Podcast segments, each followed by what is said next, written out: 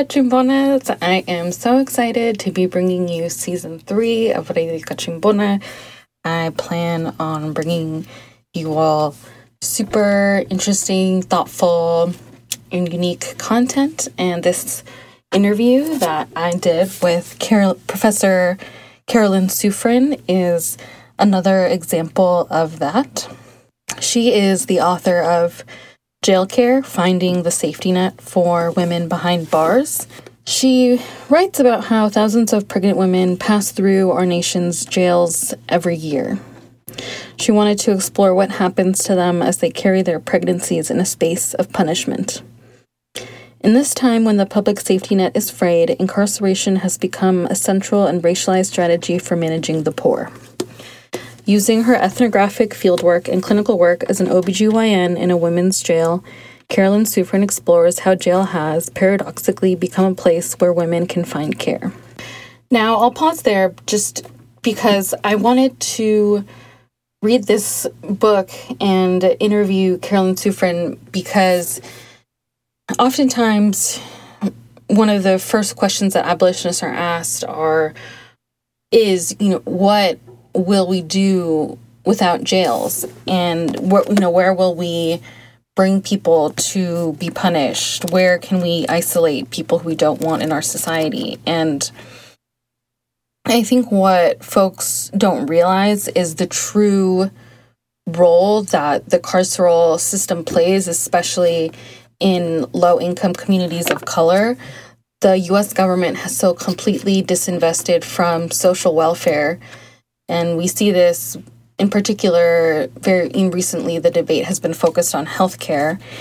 And uh, this book really outlines the ways in which, for so many women, marginalized women who society has failed, the carceral state is the mechanism by which they receive any type of health care. It's oftentimes the first time that they're ever receiving prenatal care uh, is in is in the jail setting, and so I encourage you all to read this book just to think more about how jail is not needed, punishment, ret- retributive punishment is not necessary there are other ways to hold individuals accountable without incapacitating them.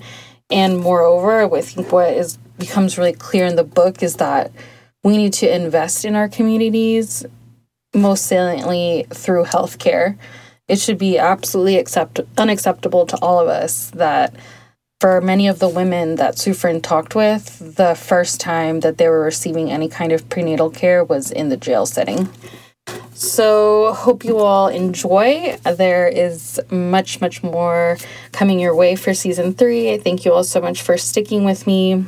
Please, if you want to support my work, you can donate to the Patreon. I wanted to shout out the most recent patrons, and I just fuck with y'all because you obviously believe that as well. And mad, mad love to you all. I love the Patreon setup because it, in a way, creates a relationship with listeners where you I'm accountable to you all. You are my producers. I am not trying to sell y'all cap random random products on ads, you know what I mean? And that is because of the Patreon, you know. So, mad mad love to the new patrons that have supported the work. Thank you to Maya Cyrena Luis, Diana Farmer, you really awesome name, Edber Edber, Antonio, Olga. Wow, y'all! I just this is so amazing, so so so amazing. I was getting these new patrons on the break. I love y'all. You're amazing, Claudia, Deanna, Jamie, and Elizabeth. Thank you all so much. You're my day ones, my ride or dies, and I'm really excited to bring you all really amazing lit review content. I'd like to interact more with the patrons, so doing Cachimbona happy hours is also something I'm definitely invested in. The lit review for season three is going to be bomb. I'm going to drop all the books on the Instagram so that you all can read along ahead of time as well and follow along when the episodes come out. I'm super, super excited to be reviewing the work of. To give you all a little preview of some of the texts that I'll be covering on the Lit Review, I'll be interviewing Berkeley Law professor who's also Salvi, Ian Haney Lopez, about his newest book, Merge Left Fusing Race and Class, Winning Elections and Saving America. It's a very tall task, but I'm excited to, to uh, have a conversation with him. Also, I am going to read To Rise in Darkness Revolution, Repression, and Memory in El Salvador written by Jeffrey Gould and Aldous Lauria Santiago. I'm really dedicated to learning more about the 1932 Matanza, the indigenous ethnocide in El Salvador, as well as the ongoing indigenous resistance occurring in El Salvador. And finally, we're going to get into a little bit of sci fi. Really excited to read Salvi author Alexandra Villasante's The Grief Keeper. And that's just a few of the books. So thank you all so much. If you want to get first access to all of the really bomb lit reviews that I just mentioned, as a then you can become a lit review patron. As a reminder, the lit reviews where I invite women of color to dissect timely texts over wine and also but there will be even the lit review will be even more lit this this season because um, apart from the book club style chats with friends of mine, I'll also be actually interviewing the authors of some of these books. So that will be really fun. And thank you to everybody who's reviewed the podcast on Apple Podcasts. It means so much to me it just it fuels me to to hear how much you all learn from the podcast and that you'll appreciate it. So if you're feeling like you want to support, please go leave a review. It really really helps with visibility. Finally, you can follow Radio Cachimbona on Instagram, Twitter, and Facebook. Always posting stuff from the episodes there and trying to start conversation on, uh, on those platforms as well. So, yeah, thank you all so much, Cachimbonas, and I hope you all enjoy the interview.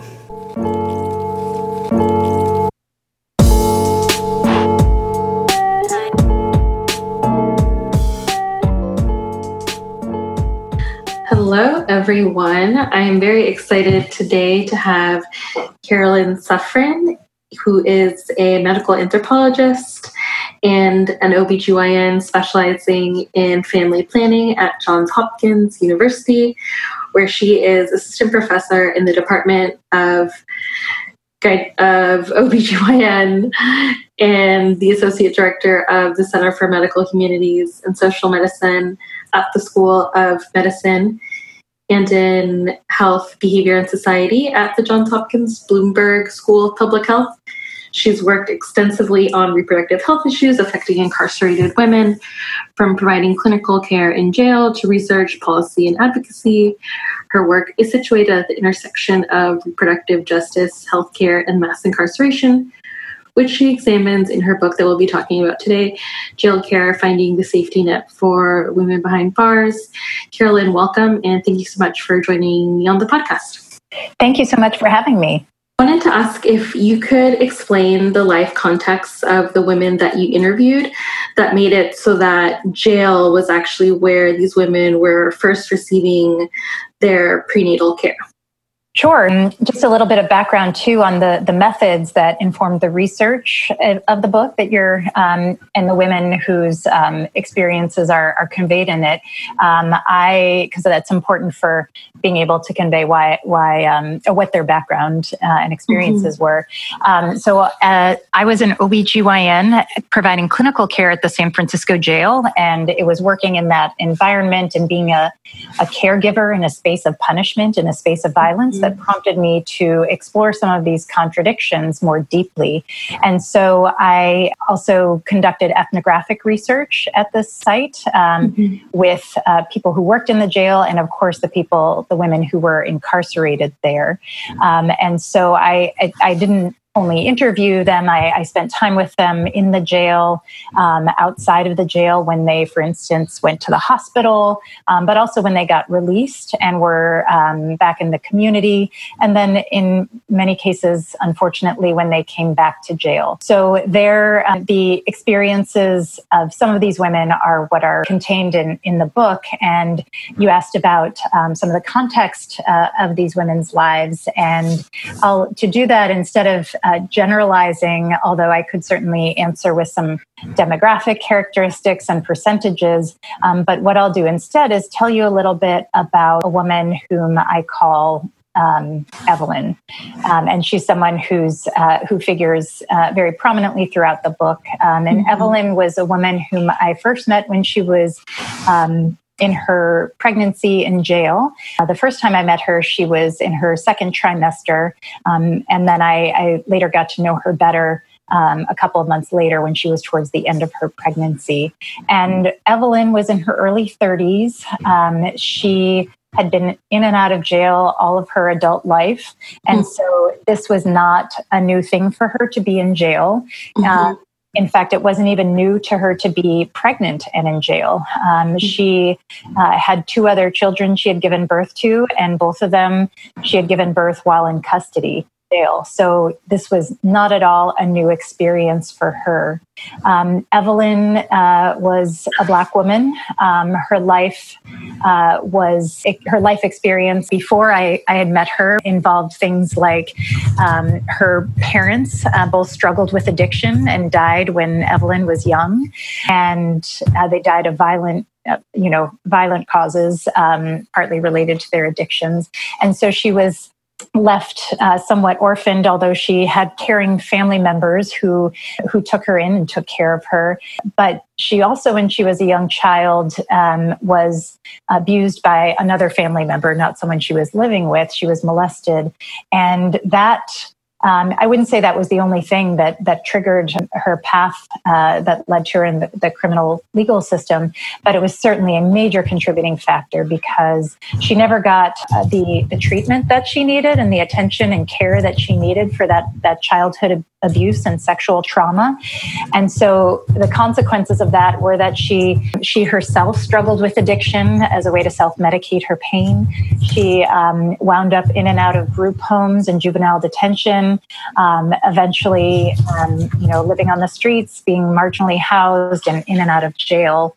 Um, you know she she tried a few she tried a few stints in, in programs for youth uh, for job training and and um, she had her GED and started a community college program but but um, there were so many other factors that mm-hmm. um, made it so hard for her to for her to succeed. Um, some factors that were beyond her control, things like gender-based discrimination, um, racism, uh, so many things that shaped her life. And so, by the time that I met her, when she was pregnant with her third child, um, being in jail was not a disruptive experience for her. It was something that was imbricated into the rhythms of her life. She expected that every couple months, every couple weeks, maybe sometimes once or twice a year, but that she would be coming into jail. And she knew what to expect there. She knew that she would get some medical care. Um, and as she put it, she said it may not be the best of medical care, but at least it was something. And this was just part of the rhythm of her life. And she lived in a city san francisco which actually has is known for having a more robust safety net than many other places. And yet still her life was um, so you know so uprooted and so um, challenging and shaped by so many structural forces of inequities that for her jail it was not a fun place to be, but it did provide some relative measure of access to health care and in some cases a little bit of stability which is very hard to say and very hard to imagine but that was uh, that was part of her her life experience mm.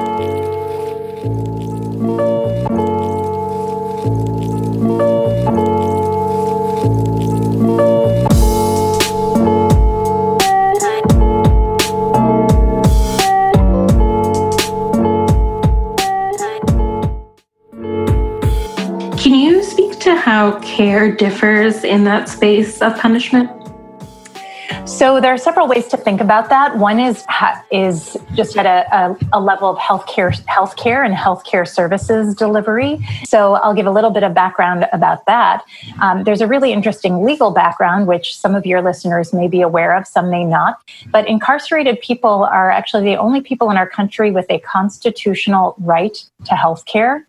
Mm. Let that sink in for a moment.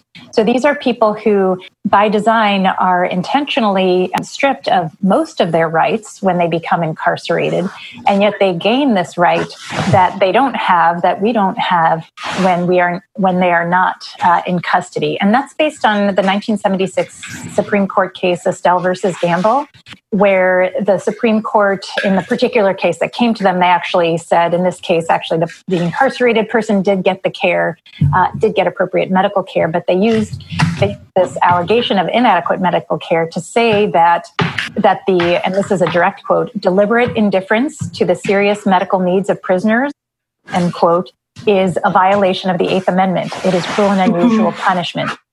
So, based on that, very um, relevant to today. Absolutely, absolutely. Prisons, jails, and other institutions of incarceration are constitutionally mandated to address people's serious medical needs. Now, those phrases, deliberate indifference and serious medical needs, are not specific. And so since 1976, there has uh, been a proliferation of, uh, of efforts, uh, perhaps not enough, but to provide, um, I shouldn't say perhaps not enough, it is not enough, um, to provide uh, more systematized healthcare services to incarcerated people. However, um, there is no mandatory system of or set of standards, and there is no mandatory system of oversight and accountability for healthcare services in prisons and jails across the country. And so discretion and vari- variability are the norm. And you get some jails and prisons that provide actually reasonably good healthcare, and other jails where it's other jails and prisons where it's substandard, non existent, or even harmful. And so it can look like a variety of things with contracts with private companies, care that's administered through a Department of Public Health. Um, depending on the size of the institution, they might have um, physicians, advanced practice clinicians like nurse practitioners, physician's assistants, um, uh, nurses, medical assistants, a variety of healthcare providers um, who provide uh, a variety of healthcare services on site. Other places where they uh, don't even have a healthcare provider on site, and for every healthcare need, have to be someone has to be taken off site to a nearby hospital or clinic. So it's really highly variable, uh, and just it, it's different from one jail, one prison to another. So, in terms of what care looks like in a space of punishment, um, it's from the healthcare services delivery perspective. Um, there's a lot of variability in terms of what um, medications, healthcare services, preventative emergent care is provided and what even the systems of accessing that care is. There are even there are many places also that charge um, incarcerated people a co-payment in order to see a healthcare provider on site. Um, you know, it might seem nominal to some, five dollars, um, but for people who um, already don't have much money when they are not incarcerated, and then they are incarcerated, and if they work, get very get pennies. Um, it's really prohibited. Prohibited. Now, the second uh, a second way to think about your question, what is care like in a space of punishment, is is on a more um, conceptual level of what care is. Um, and it can look like a lot of different things. Right. And what I observed in my research, and you know, also reminding the viewers, I myself was a caregiver at the jail, so um, interpret my my words with that positionality in mind. Um, that I, I was a caregiver myself, so on the one hand, I have some firsthand experience with that, but I did not receive care. So, um, you know, just remind your your listeners that um, that I have that that um, that positionality. But care can look like a lot of different things, and it can mean it can mean a gesture. It can mean a, addressing a patient in a certain way. What I found when I first started working at the San Francisco jail is, you know, I, and I'd never been in this environment before. I'd never been incarcerated myself. A white woman uh, who, you know, with a, a privileged background and don't have anyone in in my life who is directly impacted by incarceration. So I came in with very little context. Um, uh, but that being said, I treated, you know, this was another clinic and I treated the patients I saw there as I would anyone else in, in, in many respects. And so when I would first meet someone in the examination room, I would say, Hello, Miss Smith. I'm Dr. Sufrin. It's nice to meet you. How can I help you today? And I would shake her hand and look her in the eye. And I noticed that that oftentimes people were a little taken aback by that um, or surprised, and they, you know, they they were used to being referred to as as inmates or as a number or just by their last name, um, and not even asked, "How can I help you today?" And I say this not to say I'm so great. I treat people with respect but um, uh, but to point out that uh, that sometimes some basic things of, of of engaging with a person as a person can be experienced as a as as a feeling cared for and, and listened to and and this environment of punishment and deprivation and what some people call dehumanization makes those sorts of things be part of care. What I would also say to answer this uh, answer that question is that I was also what what I was also surprised by in my my research is that the the lines of what might get experienced as care or who who may be providing these these more subtle gestures it's not necessarily what you would expect some people might expect that healthcare providers in a jail would be the ones to be caring and compassionate um, as defined in opposition to this environment of punishment and, and violence, and that the custody officers um, would be the ones who were hierarchical and abusive and uncaring. And what I found was that the lines were a lot more blurred, and there were sometimes um, healthcare professionals who who were harsh and and didn't show um, you know didn't showed that, that they'd been influenced by being in that environment. And I saw many custody officers, not all by any means, but I did see many custody officers who showed some compassion and kindness and who with whom people like Evelyn had cultivated relationships over their years in and out of jail. And I don't mean sexual relationships, although that does happen. Um, I, I just mean a sense of familiarity um, and um, I don't want to say trust. I think that might be taking it too far, but familiarity and sometimes comfort. And I observed this, for instance, when I saw custody officers providing support to um, a woman going through a miscarriage in jail, and she found this woman found support from the guard that she didn't find from any of the healthcare providers. So obviously, I could talk about this question of, of what does care look like in this space for a long time. I wrote a whole book about it, but um, but I'll pause there to see if um, you have follow up questions on, on on that topic or others. Yeah, that's really great. Can you? So you talked about how care varies so much between jails and prisons because of a lack of oversight mechanisms. So you can have somebody at a facility that does have a medical clinic on site, or that doesn't at all. Can you speak to the role of privatization of healthcare in these facilities, the profit motives behind that, and how that impacts the care that people receive? Absolutely. Uh, just a, a basic level, the idea that there are companies that profit off of incarcerating people is is very troubling. And I'm sure um, if you're if people are listening to this show, this is probably something that they've they've thought about. And so, uh, you know, it is certainly troubling, especially when you're talking about healthcare, which you know is something that if you're incarcerated and you need to see a, a healthcare professional, you don't have any choice of where to go. You rely on what is there, and so the quality and quantity of those services is you know you rely on that as your your lifeline. Um, you don't have any other other choice. And so, what it looks like for prisons or jails or other institutions that contract out to private companies, you know, it is there is variability as well, um, and it's hard to make generalizations that it is the healthcare that private companies provide is always bad because that's that's not universally always the case. If they have you know a, a good arrangement and and committed providers and you know, are committed to the mission and they have good oversight to make sure they're following through you know there are ways in which it can be it can be a a fine option to provide reasonable health care. But that is I, that is not universally the, the case that you that you find that and so what the way these contracts work is a department of corrections or a jail will say okay these are the healthcare services that, that we have decided we're going to provide um, through our jail and and we are going to put this request for proposals out and the handful of private prisoner jail health companies that exist. You guys can can battle it out for the contract um, and we'll award it to you know to the best company who gives it to us for the least amount of money. So there is an incentive right off the bat for these companies to look at okay we have to provide all these things. How can we add up the numbers to do it for as little money as possible so we can you know maximize our profits from this from this contract amount?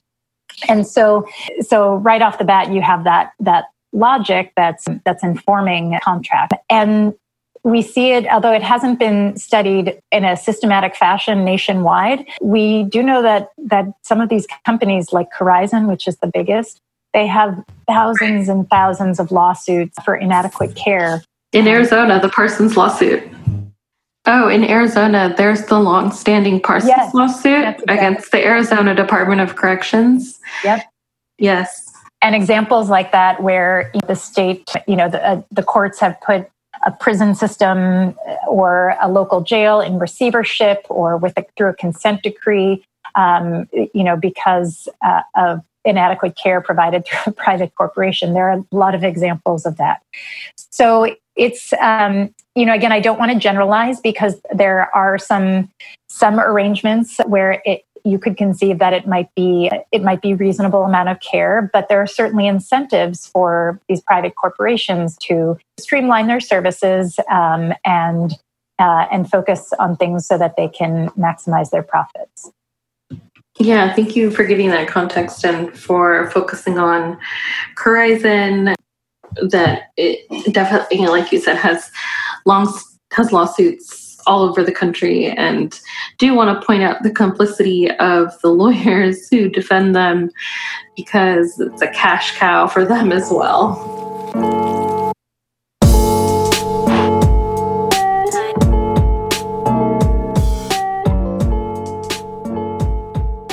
So, you were speaking earlier about Evelyn and how she's a survivor of sexual violence. And so, I wanted to kind of tease out the how the punishment system intersects with survivors of sexual violence and how that context exacerbates traumas.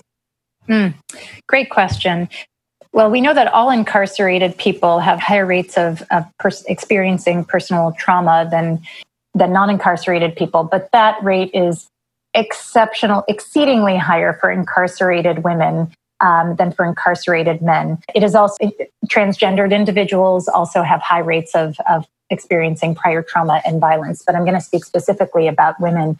So estimates are up to uh, that up to 90% of incarcerated women have experienced prior trauma and violence. 90%. So it is just the norm for so many of these people, for so many people who, uh, women who are enmeshed in this system, as was true for Evelyn. And really, uh, that 90% definitely resonates from my experience as a healthcare provider in jail and what my patients, uh, what their experiences were that they, at least the ones that even disclosed it to me.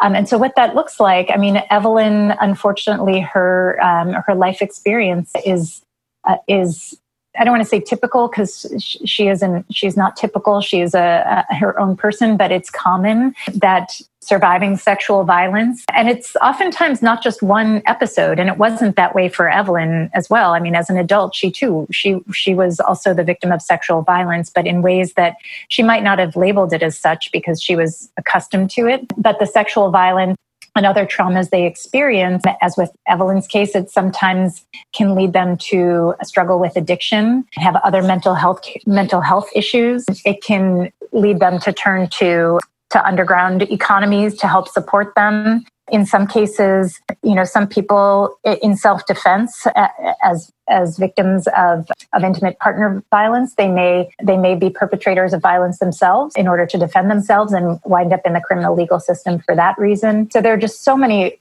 overlaps in terms of the pathways that lead many women to be involved in the criminal legal system and also their, their life experiences of, of trauma. So, what does that look like when they're incarcerated? Well, incarceration is itself traumatic.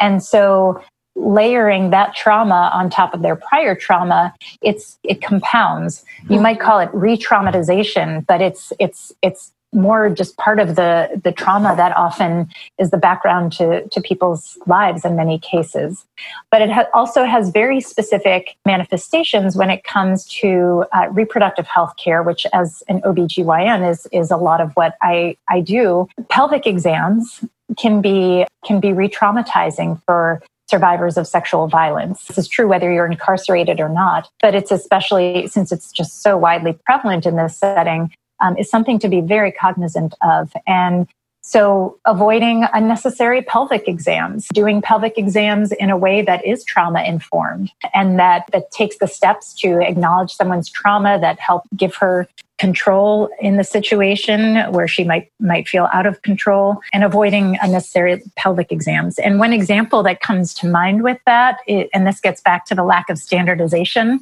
of healthcare um, especially women's healthcare which has been neglected in in very distinctive ways. But uh, think about uh, screening for cervical cancer which is done through a pap smear. And a pap smear, in order to do a pap smear, generally you have to insert a speculum, which can be a re traumatizing experience, especially for people uh, who are, have histories of sexual trauma. And you know, one thing that I've observed is, uh, and this was not necessarily in the research for my book, but but in other policy work and research that I've done, is that there are actually many prisons uh, that have pap smears built into their uh, routine pap smears built into their um, healthcare policy protocols, which is good. They should have preventative health care. That's great. However, a lot of these um, a lot of these services are often not in line with uh, and up to date with national standards, and there. And what I mean by that is that they um,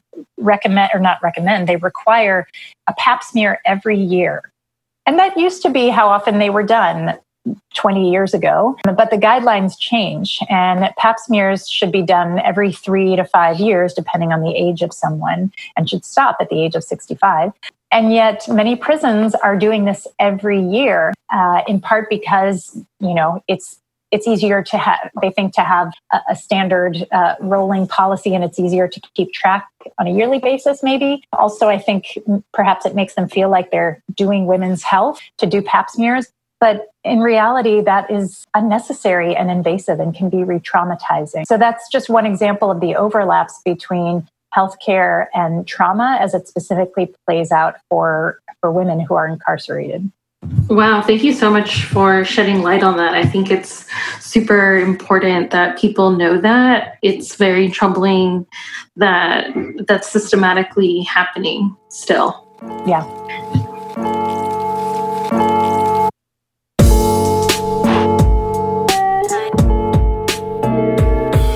So you spoke to the fact that in in this context there of trauma many people ha- have turned to self medicating. And so I wanted to segue into talking about the role of the war on drugs and its its role specifically in the increase of incarceration rates for women in the last 40 or so years. Yeah, so the so-called war on drugs um, has played played a, a, a, particularly important role in mass incarceration. Although I want to be clear, and I, you know, citing the work of legal scholars and political scientists like Marie Gottschalk and John Pfaff, that that the war on drugs is not the sole contributor or the largest contributor to the explosion of the number of people behind bars in the U.S. But in part, the ethos of it, the turn to punishment instead of instead of rehabilitation instead of recognizing or, or i should say the over reliance on uh, confinement and incarceration and punishment as a means of social control rather than recognizing addiction and poverty and other things uh, as as things that need to be addressed through healthcare, mental health care, and other social safety net services. That that ethos and that that uh, turn to how we rely on incarceration that is part and parcel of the war on drugs is is absolutely part of the picture. And so, what does this mean for women? Well, women have been disproportionately impacted by this ethos and by the policies, the draconian policies of the war on drugs, and the the turn towards uh, criminalization of drug addiction uh, and what comes with it rather than treating it. And we can see that in part manifested through the numbers. Um, women have been the fastest growing segment of the incarcerated population for decades, and they continue to be as such. In fact, the latest report published by the Bureau of Justice Statistics, which is um, a branch of the Department of Justice, they just published their uh, their annual survey of jails uh, just a month ago, and from 2008 to 2018 there was an overall uh, decline of, uh, of the number of people in jails. And uh, when you break it down by sex, um, that was 9% decline over 10 years for men, but it was a 15% increase, increase for women. So it wasn't that it was a smaller decrease for women than it was for men. It was that women are going up. And so this is, again, part of uh, there are many factors, of course, but this reflects these ongoing trends in the, crim- the criminalization of poverty and drug use that uh, have accompanied the so called war on drugs. This has had a particularly distinctive impact on the lives of of women of color, especially Black women. And I want to give a shout out to the recent book, Policing the Womb by Michele Goodwin, which is a really uh, a detailed, meticulous account of how the Black women's bodies and the bodies of other women of color, the, the reproductive bodies, are devalued in, in so many different ways um, that they're they are over policed, over incarcerated, and prevented from from having children in safety, pre- prevented from ending pregnancies they don't want, prevented prevented from preventing pregnancies. In so many ways, their bodies are are the subject of so much criminalization where they're incarcerated um, uh, for things like fetal endangerment uh, for substance use um, in ways that that uh, white women are, are not. So this plays out in in very particular ways uh, for women that in in part has to do with the stigma and uh, the moral valence that our society ascribes to the fetus and as and to women as reprodu- reproducers and vessels for that fetus. And that play that trickles down into how we punish women for so-called bad behavior in pregnancy um, and in other parts of their reproductive lives when in fact when what so many women need is treatment. We need broader social safety net services in order to support healthy reproduction and avoiding reproduction when they don't want it Thank you for shedding light on those intersections between reproductive justice and incarceration.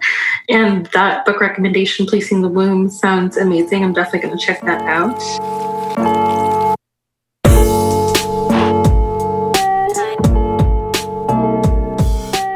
I wanted to also, because I do, I am a lawyer and do focus a bit on case law on the podcast, wanted to also have you speak on the increased usage of jails within California after Brown versus Plata. Yeah, so I can speak generally about that, which is so your listeners may be familiar with Brown v. Plata, a Supreme Court case, the culmination of, of several um, that was started as a medical malfeasance case against the California Department of Corrections and Rehabilitation based on the, the excessive um, number of deaths that was that were occurring in custody and it was it was determined that these were due to inadequate health care and the courts you know gave all these oppor- i shouldn't say opportunities but directives and and orders to the state to improve their healthcare system and the efforts they had undertaken weren't enough. And so the courts said okay fine. You couldn't do it by fixing services on the inside. You have to depopulate your prisons um, to take you know so that you can better address the health needs of the people who are there and your system isn't uh, so overcrowded and, and overtaxed.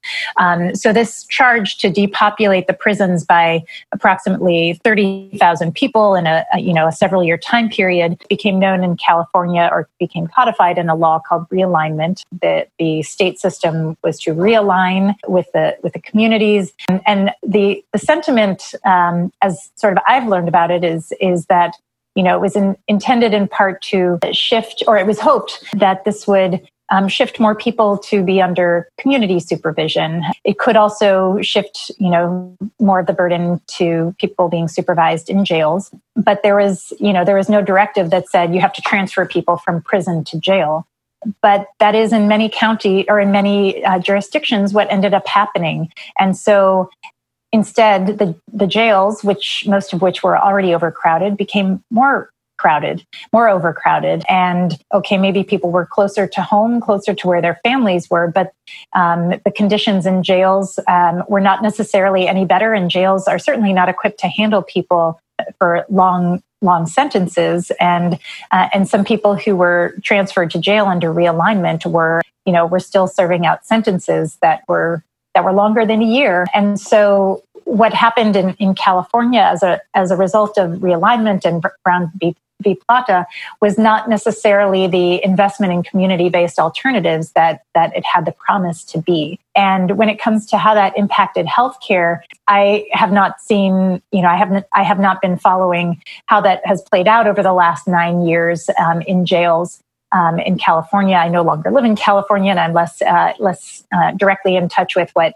what is happening on the ground at jails. But but I do know that this was not the the spark to improve conditions um, or depopulation that I think it was it was hoped to be. But what it did show us, which many people already knew, but but really highlighted, was just the deep connections between health healthcare, well-being, and uh, and the ways that systems of punishment really um, erode those possibilities.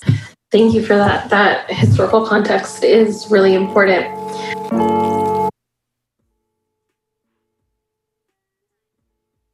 So, um, I'm actually curious about the population of people that were in the San Francisco jail and where they were at in their cases what percentage of people were pretrial detainees and how many people were serving out sentences? At the time that I did my research for this book, about three quarters of people were pretrial, which is uh, similar to many other um, jails across the many, especially many urban jails across the country. I, of the remaining, I, I don't know um, which proportion were serving sentences versus awaiting sentencing versus awaiting transfer to um, to prison or, or probation violations, but most people there were pretrial, as is the case throughout the country. And I think this speaks again to, to how we need to really think critically about the role that we have given to jails in our country. And this is where, and this is one of the main points um, I, I try to get across in the book, is to really think of jails and prisons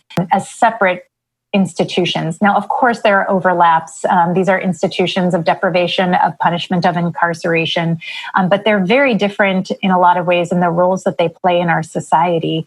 And the fact that so many people are held in local jails in this country because they can't afford their bail is is you know exemplary of the way we have criminalized poverty and i think we're seeing a harsh light being shed on this right now in the covid-19 pandemic and you know as as various agencies, public officials, advocacy organizations have have called for depopulation of our prisons and jails. We've seen the different, in some ways, the, the different roles and reasons and the way it's played out for jails as opposed to prisons. And in my own region, for instance, in Baltimore, the, the state's attorney for Baltimore very early on stopped prosecuting people for certain low level um, offenses and also changed the rules about who would be held in jail pre trial um, and people who were arrested on uh, for minor charges, which they were already trying to uh, curtail arrests for, were not being held uh, simply because they couldn't couldn't afford their bail. So changes that have happened um, in Baltimore and in other jurisdictions as a, a public health measure in response to the, the COVID nineteen pandemic really shine a light on on the way that our jails are are are holding places um, in a lot of ways. And since I'm talking about the pandemic and and what uh, it has shown us about jails and prisons, but especially jails, is they are these are not isolated institutions that are elsewhere, right. um, outside of society, they are in constant flux.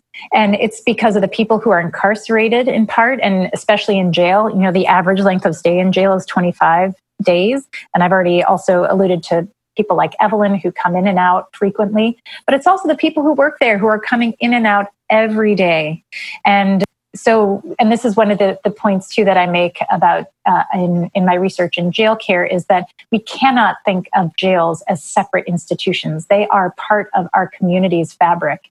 Yeah, and kind of unfortunately so. And I, I asked the question about pretrial detainees just to highlight that the unfairness of the fact that an individual like Evelyn gets her health care from this it's i've heard uh, people frame bail as a ransom as akin to a ransom because to be pre-trial means that you have been charged with something but you have not had your trial and you have not your guilt has not been adjudicated mm-hmm. and so I think that's why I, I do appreciate the the distinctions between jail and prisons for that reason because it's it's it's either way unacceptable for a conviction to be a death sentence from COVID.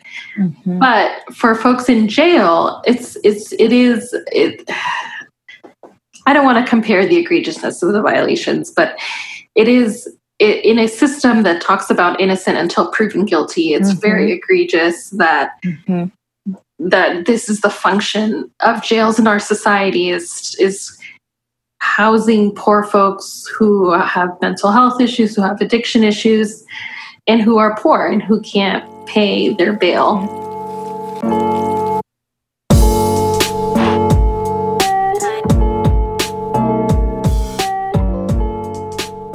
Yeah.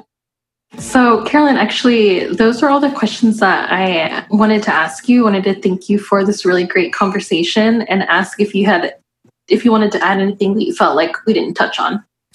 This was a great conversation, and I thank you so much for asking these questions and, and highlighting the, the work in, in my book. And so I think I've, I've said a lot of these things, but I just do want to emphasize for listeners to remember the, the gendered specific issues um, of our system of mass incarceration and the ways that um, mass incarceration itself disrupts the core principles of reproductive justice, not only for women, but for people of all genders. And to remember that, um, that jails are, are integrated into our society and people who are in them uh, are people who are part of our community. And we have an obligation to think about them, to care about them, um, and to rethink the ways that um, our society over relies on jails uh, and prisons. Yeah, definitely. All right. Well, thank you so much. And I hope to have you on the podcast again. Thank you very much. Have a great day. Thank you. You too.